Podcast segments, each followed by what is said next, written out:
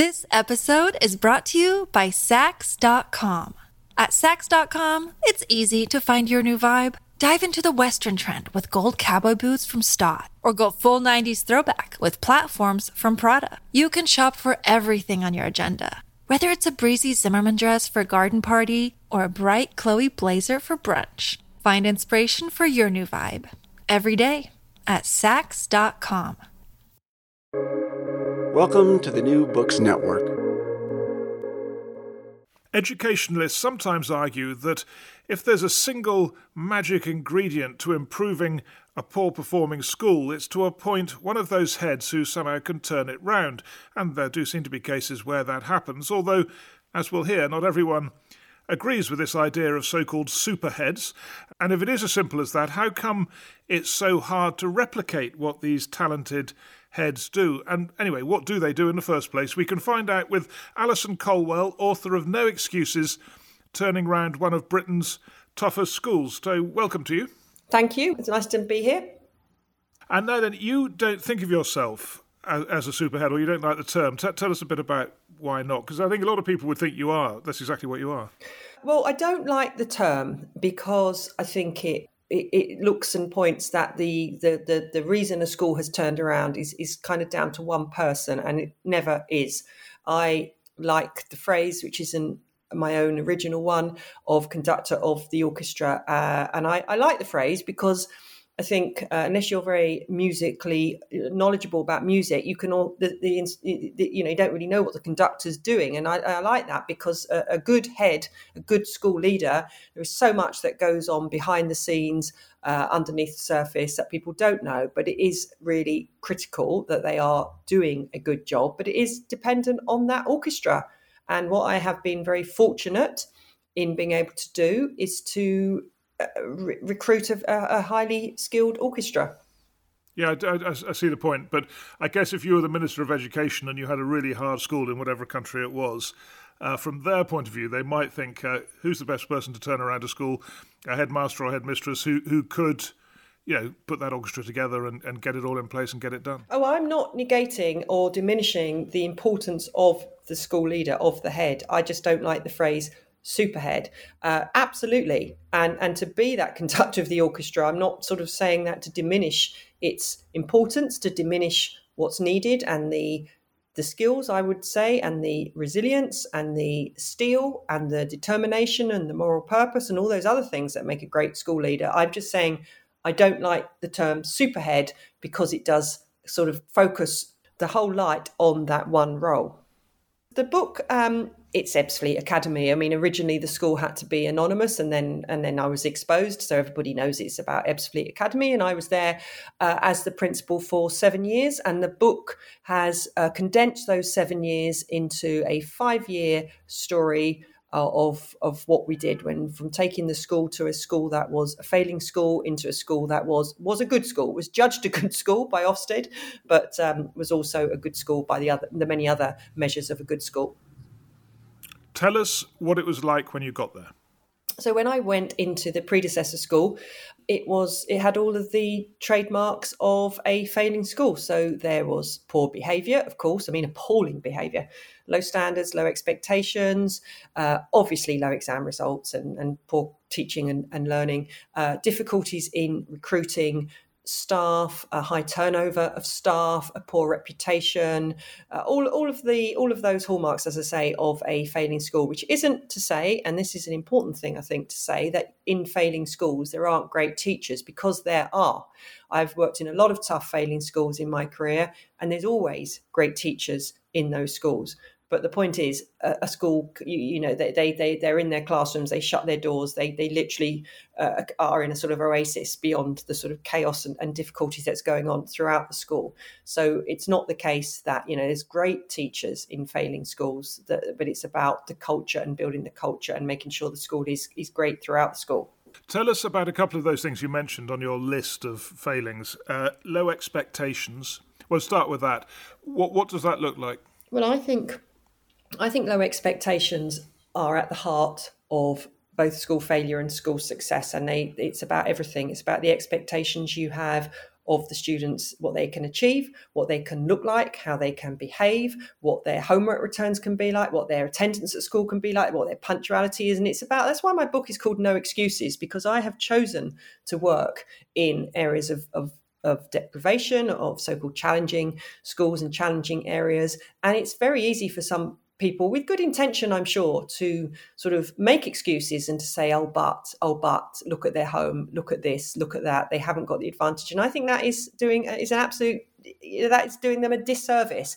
And I uh, I learned from a very wise head that I worked for many many years ago, who used to say to the children, uh, you know, we've all got difficult lives. You've got a difficult life. I've got a difficult life. We leave that behind us. And it's quite a simple message, but it really stayed with me. And the whole no excuses thing. So, not to have any low expectations, to have absolutely the sky high expectations that, and we had many bright youngsters in, in, in, the, in the tough schools I've taught in. Of course, you do. You know, just because poverty and deprivation doesn't mean that the children aren't bright and able, but they haven't got the same material advantage. But as Sir Mike Wilshaw said, you know, poverty of expectation can can have a heavier weight than than than, than material poverty, and I really believe that. And and another phrase you use, poor behaviour. How bad? How poor? Well, when I first was in the school, the predecessor school, because then we we became an academy in a in a small multi academy trust, appalling. I mean, you know, your your whole worst uh, nightmare of of of poor behaviour. What, what what that would conjure up in anybody's mind with. Uh, you know, I have seen, you know, chairs being thrown, teachers being sworn at, F and blind, and phones out, and just general chaos. Yeah. Now, then, you keep uh, mentioning the academy uh, aspect of this. I think for people not in the UK who are listening, can you just talk us through what, you know, why academies happened, what they are, what the idea was. What, what's the whole story of academies? Well, I don't keep mentioning it because I think it's a bit of a smokescreen. I mean, the academy movement was, uh, you know, a lot of schools are now part of bigger trusts, bigger families of schools, and, and there's many pretty obvious benefits to schools working as part of that family where you can share resources, share expertise, share personnel, have centrally shared services. So there's a real sort of, um, you know, I think there's a general understanding that there is some real benefits from that. But when I was first at the school and, and I used to have family I used to have parents say to me oh this school is strict now because it's an academy. And I said no no no this we have high standards and we enforce our rules because that's what a good school does. It's nothing to do with being an academy. Uh, being an academy is, is kind of an organizational structural thing that schools uh, are now part of. But the culture and the standards and the the, the, the tone and the ethos and the, the, the mission and the aspiration of the school comes from the leadership of that school. I, have got a feeling I may have misunderstood this, but tell me if I have. I thought academies part of the change was that uh, schools in the UK have traditionally been under well many of them under the control local authority local, yeah yeah local yeah, yeah. authority sort of and this is like uh, sort of, you know town level or that, that sort of authority, or even county level authority. And, and the academy idea was to get them away from that and into uh, you know more independent probably forms of management is that have i got that right well i suppose more about more independent forms of accountability and there's a sort of financial issues there to do with as you say breaking away from sort of one local authority uh, having a, I know 100 schools um, mm. and then then being in smaller as i say i prefer the word families of schools but my point is that being an academy there's there's also there's also failing academies you know being an academy is not a sort of magic pill that's a good point. And, and there are successful council run schools. 100%. 100%. Yeah. So, yeah. so it's not really about that management, it's more about what happens inside the school. Now, then, one of the things you did very early on was make this no excuses culture quite sort of clear. And can you just talk us through the uniform issue because you know many people would think today in this day and age uniforms aren't really that important and we've all moved on and so on. Uh, and and you, and you don't. So can you tell us what your views are and what you did? Well i i think uniform I mean, I do think uniform is important. I mean, I'm working in Spain now, and, and obviously, there's, I think, I don't know if the UK is the only country and, and international schools around the world that, you know, like British international schools that have uniform. I know it's a, it is a sort of quintessentially British thing. And I know there's plenty of people who do, as you've said, think uniform. Ah. But when you're in a culture, a society, a country like in the UK, and you do have uniform, then I think it's really important. And that's what I used to say. I mean, it makes me laugh that sometimes um, people say to me, Oh, you're so strict and you're so this and you're so. And I said, You know what? I'm really not. I'm just like, if you've got a rule, let's enforce it. If you if you either have a rule and enforce it or change the rule. What I can't bear is schools who say they've got a rule, whether it's uniform or detentions or homework, and then don't enforce it because that to me is silly. So, you know, let's have no uniform fine. Or let's have uniform and enforce it. But what I don't want is to say we've got uniform and then the kids to not adhere to it and to come in with jewellery and and uh, the skirts that are too short or the school the shoes that aren't right or the haircuts and and we get away with it because that's just sort of in that's just not clear, is it? So we uh, one of the um, and again it's not just you know the school I was lucky enough to be the um, the principal of. Is such a common theme amongst uh, schools in challenging areas, failing schools, turnaround schools, as you said, that one of the first things is the uniform and the standards and the expectations and sending the kids home if the uniform isn't good enough because it's not about the, the the the laces is it? It's not about the length of hair. It's about the authority of the school. And this is the point i kind of keep making in the book and that i've made it feels forever since I've been a school leader that it's not about those minutiae. And the parents had said the color of their hair doesn't affect their learning. And I'm like, correct. But if you want to go and work for EasyJet, there will be a rule book and an expectation of what you can and can't wear and what you can and can't look like. And this is about rules and authority and and standards. Um, and that's you know to me, it's really quite simple. That's, that's so interesting. I mean, so basically, well, well let's just uh, first of all, I mean, it, it was quite amusing reading your book because you just had to get into such detail about what the uniform should be, you know, down to the height of a heel, or you know, really prescriptive, uh, and also providing funds for people who can't afford it. Right? I mean, that's a that's a big issue with uniform. is It's expensive, and, and it is. But when we opened as a new academy, every single member of the school got a new got a new uniform uh, supplied to them. And I think you need to be precise because otherwise you get grey, don't you? So, and I think, and the irony of all of this, Owen, the irony is that I'd actually didn't really want to talk about uniform and about the colour of laces and about height of heels. I wanted to talk about teaching and learning and aspiration and curriculum and university and, and futures. And so you say, let's be really, really prescriptive and really clear. So someone can't say, oh, but does this mean that or does it? So be really clear. And if you're going to have a uniform code be really really clear about it so that you don't get into these uh, these arguments about it but you know as as i said and as you know and you'll have seen there's these sort of headlines that that they're, they're, they're frequent aren't they schools enforcing the rules the parents moaning the parents not some parents it's not you know they're always the minority they're always the minority there was a school down in kent that i was hearing about a few months ago that the um, that, that, the head had done a similar sort of thing and, and, about detentions. I think it was about detentions and uh, Saturday detentions or some nonsense. You know that the school is actually trying to have high standards, raise expectations, raise these children's life chances, and uh, you know they always get that backlash. Yeah, but what you're saying is it's all about respecting authority, right? I mean, basically, all these issues that you ran into, and there were lots of them, where you were sort of saying, "No, I'm insisting. You, it, we, have got a clear rule. It's going to be enforced."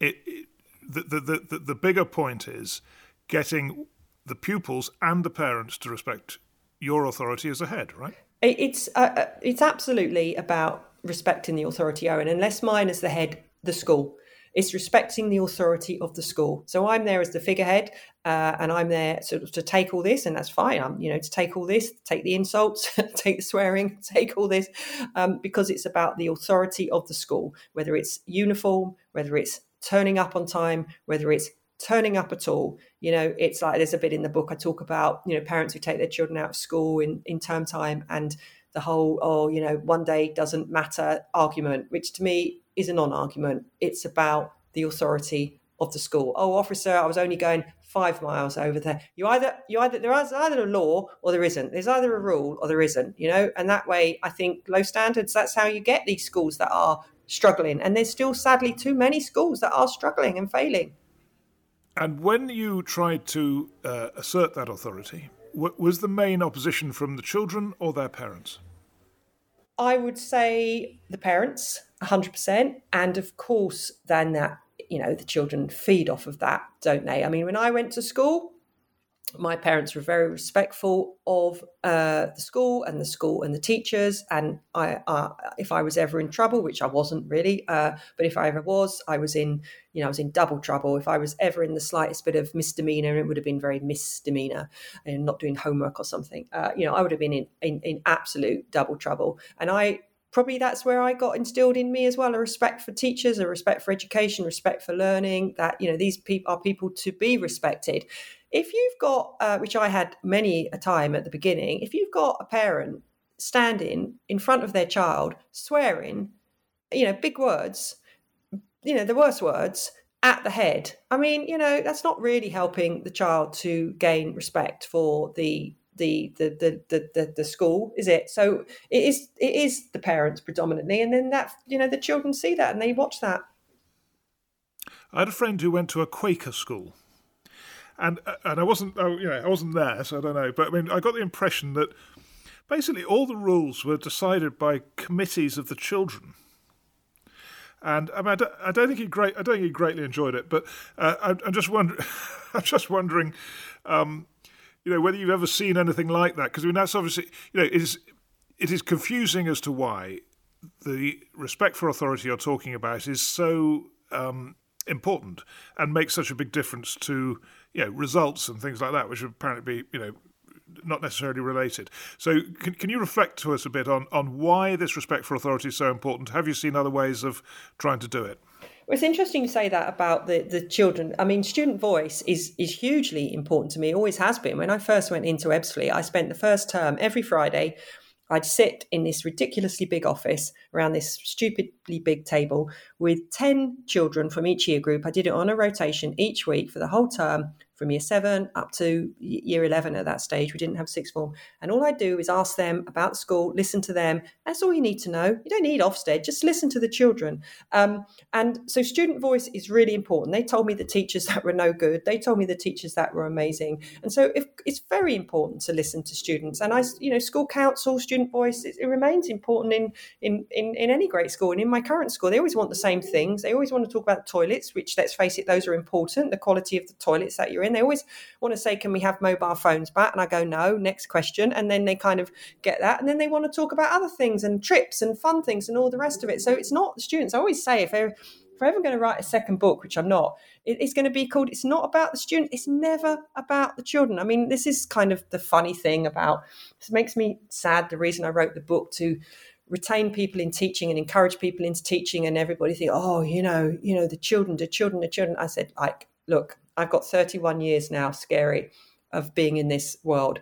And what's caused me the stress and given me the wrinkles and the grey hair it's the adults, it's been the teachers and the parents and the local authorities and the inspectors and all that. It's not the kids. Kids are kids are kids, you know? And if you don't like kids, you shouldn't be a teacher. And it's not the children. This episode is brought to you by Saks.com. At Saks.com, it's easy to find your new vibe. Dive into the Western trend with gold cowboy boots from Staud, or go full 90s throwback with platforms from Prada. You can shop for everything on your agenda, whether it's a breezy Zimmermann dress for a garden party or a bright Chloe blazer for brunch. Find inspiration for your new vibe every day at Saks.com.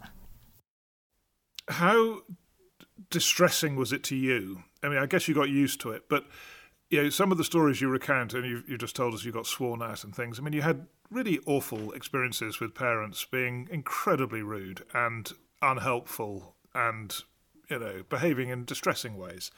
How difficult was it to hold the line? You know, what did you feel about it personally? It must have taken a toll. It really did take a toll, Owen, and that's a really another really good question because I'm not being funny. I sometimes reread bits of the book and you look back and you think, how on earth did we do that? I go back to how we started. I had a great team of people around me, and that's all, you know, I wasn't just this single, I wasn't standing there. At the beginning, I was a little bit alone, but I still had good people around me. And towards, you know, as we got underway and everything, you have more and more good people who are fully aligned, who hold the line with you, who you you know you know you're doing it, and, and ultimately it's about the children, isn't it? And then you see the results going up and the improvements in the school and blah blah blah blah blah. And this is the this is this is the reason that you do it. Uh, but no, I'm not. I'm not sort of superhuman. I mean, I don't do social media. I don't I don't read any of this, but I know if I did, I'd you know, I'd probably read all sorts of horrendous, horrible stuff about me. Most of, well, 99% of it nonsense and rubbish. But it goes back to what we were saying about the superhead. You do need steel, you do need resilience, you do need determination and, and a real sense of moral purpose. And you need to um, ignore the noise. And that's very, very hard to do. And it did take its toll. And there was many a time when, you know, you do think, goodness, gosh, is this is this worth it? But ultimately, it really is because, as I said, I'm passionate about children and education and and and great schools. When you went home after a day of this, I mean, a day sometimes of you know receiving a lot of abuse. Uh, how did you feel at the end of the day?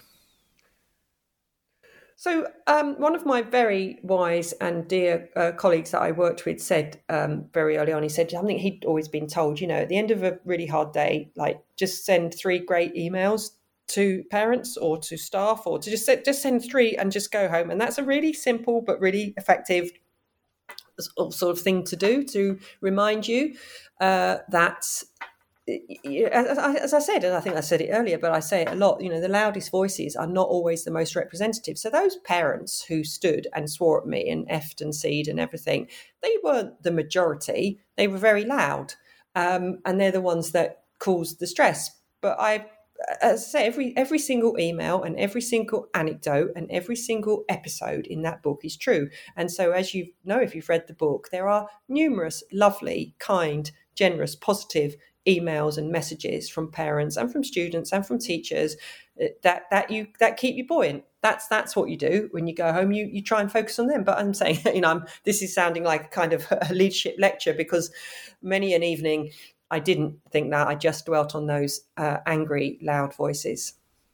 No, there were some really heartening messages, weren't there, from parents saying, "Thank you so much." Yeah, and I have a folder. I know I have it still in my current school. You know, I have lovely emails from parents, and I, I keep. I'm sure anybody does in a leadership position. You keep a little folder of, of these lovely, not to like pat yourself on the back, but to to make you to reassure you that you're doing the right thing and you're going in the right direction, and to motivate you. I wonder whether you relate to this. I remember speaking to a teacher who had just started teaching, you know, for the first time in, in sort of middle of life, and it was in a school in Oxfordshire, and there were always seemed to be two or three children in the class who were highly disruptive, and ruined it basically for everyone else, and it seemed terribly unfair because you know two children could ruin the educational experience of twenty or twenty five or thirty, and you know, tempting to say they should be excluded and just taken out of that situation so the others could get on with their work. Uh, what's your take on exclusions and how you deal with those one or two who are highly disruptive and even violent? You know. Well, I mean, if oh, well, that you've just you've put a lot of questions in there because violent, yeah. Uh, something like extreme violence or extreme abuse or something like that, that is a that is a removal. That's ultimately an exclusion.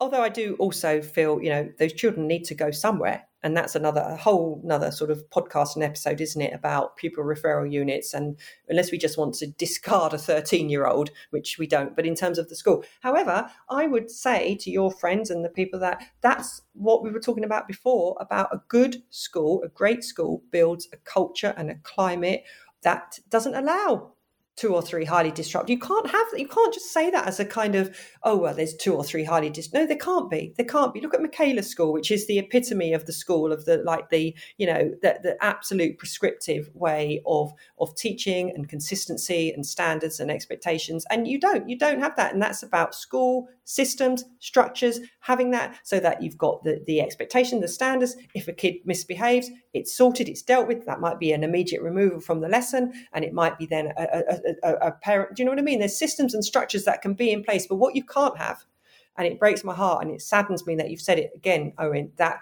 you know, an ongoing situation where a teacher is going home sort of battle weary at the end of every day saying oh my amazing lesson that i planned and those two little that you know sport it again and those two that's a failing school because there's no system and structure in there to deal with that. Kids are kids are kids. It's always going to be a kid who's going to try. That's that's about the systems and the culture of the school, and that's about leadership, isn't it?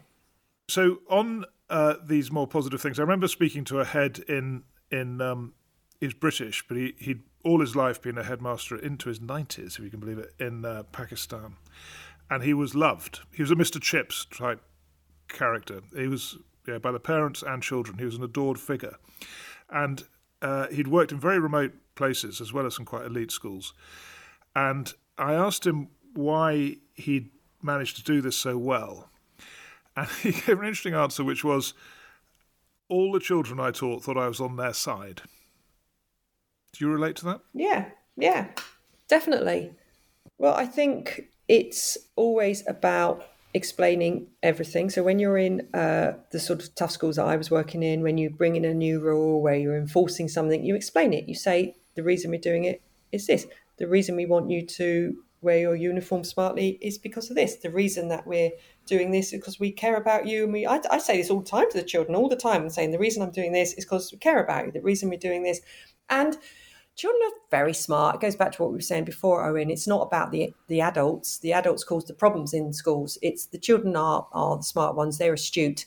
They um, and even the and you know, I don't want this to sound patronising. The, the very many children of very disadvantaged and challenged families and, and environments that I've that I've been privileged enough to work with. They they know. They get it. They they it, it's it's a it's it's a conundrum for them. You know, on the one hand, they're thinking, "Oh, this is the teacher. I think we should be doing that," and on the other hand, my daddy's swearing at them. So you know, they. So I have great faith and great hope for the future because I do really believe in children, and I love that your friend said that, and I love that he remained ahead until he was 90 there's hope for me hmm. still to be education minister maybe well off you go from spain there, there, there, are schools waiting for you in pakistan oh. and uh, maybe, maybe, you could do that they, they, they um, uh, there's a very amusing uh, comment in your book. Children love badges. yeah, we all like a badge, don't we? I don't think I do, but uh, maybe, no, I don't think so. But they, but they, um, t- you, you, you found that uh, if you're trying to encourage them, there's nothing like a badge. There's nothing, you know, carrot and stick. Uh, again, it, it goes back to the whole thing we're saying about you get these sort of um, titles and this nonsense about strictness. And uh, we got called Colditz Academy. It was an article on us, Colditz Academy. And the thing that makes me angry about all of that is because you do all of these things. You you bring in all of these uh, these rules, these expectations. You you you try and make all these changes, and you go in to lead these schools because you care and because you care about the children and because you care and you want to make their life chances better. And and so you know whether it's a badge or or, or, or a merit or a sticker or or or acknowledgement or an email home or a phone call back to the the parent to say something. The kids love that. It's all about them knowing, and, and kids do respond. You know, they they respond more to models than critics. I know it's a I know it's a, a glib and often used line, but it, it it's true. We all like to be told we've done something well. We all like to be praised. And when you're some of these really angry, troubled, difficult children, you know, you just get yourself in a little kind of maelstrom of like everything, don't you? But actually, let's find the positive. However, going back to what you were saying before, some of these children need to be out of mainstream school in these specialist environments. But as I said, that's a whole different kind of conversation because what you don't want them is going into these like casual, call me Dave, like like laid back places. They need the strictest. They need kind of boot camps. They need like you know they need this. They need the high standards and they need to be held tightly but I still am a firm, uh, I'm an optimist and I am uh, still sort of hugely positive. I um, was uh, out yesterday um, with a fantastic uh, leader in my school who'd been looking after my little dog as I was away. And we were out exchanging the dog back. And there was a group of children that, because uh, obviously we live in quite a small community, and they saw uh, this person and they were like, oh, hello and hello and how's your Christmas? And how, you know, this is their head teacher of their school. They were absolutely, you know, this person was still a very, very special uh, individual to them. This was someone they really cared about. This was someone that they wanted to ask about, and they saw him out of school. And, you know, that was very, so I'm still uh, very positive about school and education because I think, I do think that teachers are and, and, and, and from the people that matter, the children are generally still respected. Mixed ability sets and mixed ability schools, uh, what do you think, and selective schools that take very bright children? What's your take on all of that? Well, I mean, you've again, you've put a lot of questions in. You've put a lot of things in there in, into one. I think that, uh, like in in the world, I think it's you know all different and all got our multiple and and different abilities. And I think it, it's good that children are in schools where there's all sorts of mixed abilities. I'm very much in uh, in favour of inclusive, comprehensive schools. However, within those schools, I think then there's definitely a place for that sort of uh, setting by ability for different subjects. So let's say a school where you know you might be really really gifted at maths, which I wasn't, and then you would have in that school different ability sets for maths, so that the teaching could be geared at the different uh, sort of levels of ability of understanding and unlocking maths. Or uh, same in English, and I was very good at English, and you'd have different sort of ability groups within that, and I think that's that's great. That's a teaching strategy and that's an organizational structure, isn't it? But in terms of having sort of schools where, you know, you sit an exam and then I'm not I'm not particularly a fan of that because I just think that can lead to sort of all sorts of uh, uh, misconceptions about overinflated sense of self and that a kid who's not particularly good at something feeling really like a bit of a failure and let me you know i'm not an all must win prizes nothing could be further from me you know life's hard and you we got to kind of you know step up to that. But in terms of school school should be a place of, of safety and fun and enjoyment and learning. And i think it should be mixed and mixed uh, you know boys and girls mixed ability. But in the classroom that's what a good school does create those different organizational structures to make sure the really bright children are stretched and challenged and get the top grades. And the children who struggle with different subjects get the ability that get the support and help that they need to make the best progress they can and then they all play together in the playground and they all walk to school together. I mean, I think that's perfect. You're speaking from Spain. How long have you been there? Four years.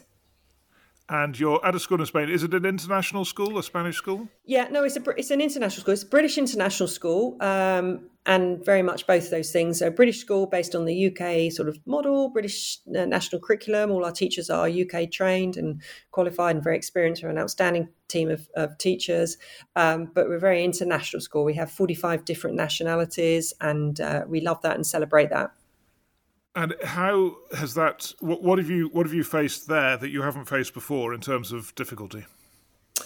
Uh, nothing really, because as I've said when I came to Friends, it's just the same. Not a word I'll say on your podcast. It's the same challenge in the sunshine. Uh, you know, leading a school, whether you're you know a leafy suburb or an inner city challenging or a little international school like this on on the sunny island that I'm in, you know, the challenges are the same because at the end of the day, it's huge, huge responsibility. It's huge privilege. You are, um, you, you know, you're, you're, you're, you're, you're leading this, these, these children, their education.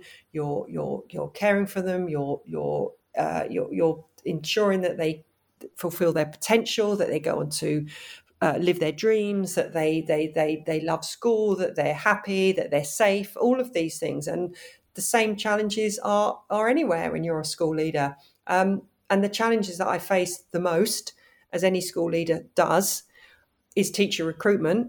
And just because I'm in a nice place doesn't make it any easier. In fact, it makes it harder because you have to sift out the people who just want to come and live on live, Love Island um, from the people who really care passionately about children and their life chances. Yeah, I'll just mention one thing before we close because I, I teach some university students, and I get classes sometimes of students from who are really international. You know, like they're from just all over the world, and I find it very difficult because I I never quite know what they know, and you know, obviously lots of different value systems, lots of different ideas about the world, and it's quite hard to. I find it quite hard to cope with that. I find it much easier if I've just got you know eleven Americans or something. I pretty much know where they're coming from, and I can sort of cope with that, or eleven Brits. But uh, do you not? Do you find that? internationalization of education, which you know is happening in in some contexts, that it, that it's quite hard actually to to to to, to deal with. No, of course it is. It is hard. And it goes back to what you were saying about holding the line in a kind of slightly sort of different context here, because we have our school values. And as I said, we're unashamedly in a, a British school and we have our school values of respect and responsibility and compassion and integrity and excellence and we live them. They're not just words on the corridor. They are words on the corridor but they're not just words on the corridor and we hold on to those. And yes in, in some of our the nationalities of some of our families they're they're very counter to some of their um, beliefs. But you know that that that's like goes back to what I was saying before about when you come to our school, what what goes on outside school, that's down to you. What goes on inside our school, that's down to us. And we live these values, we develop these values, we care about these values, we think they're important. And that's why, you know, a good school with, with, with, with, with good leadership and, and, and, and caring about these things is, is life changing for young people. Could you give us, uh, finally, just to close, to inspire everyone, can you give us an example of a child who you thought was in, you know, in a bad situation with few prospects and you know, that you saw develop and grow and succeed? I mean, so many. I mean, not to, again, sounds like a politician, doesn't it? Not to answer the question. So many children that, uh, you know, when, when I was in the UK, that came from families with absolutely no uh, background in in further edu- in education, let alone further education, who then go on to apply for university. Even telling you that, I'm thinking of one young man. I'm not going to tell you his name, but even telling you that gives me a shiver down my spine. Um, to, to, to, you know, so many. That is the joy of being a teacher. That is the privilege and wonder of working in a school because you are changing lives. You are, I mean, you remember your great teachers, Owen. Everyone does. Everyone remembers the teacher that changed their life and, and the teacher that, you know, was a problem. And the, te- you know, it's a powerful, powerful role and it's a really important role. And in our ever changing times, I don't think that has diminished. A chat GT, ATP, whatever the initials are, is not going to take away from having an inspiring role model teacher, especially with disadvantaged kids who that might be the only uh, person that they that does inspire them. Alison Colwell, thank you very much for telling us about your remarkable work. Thank you.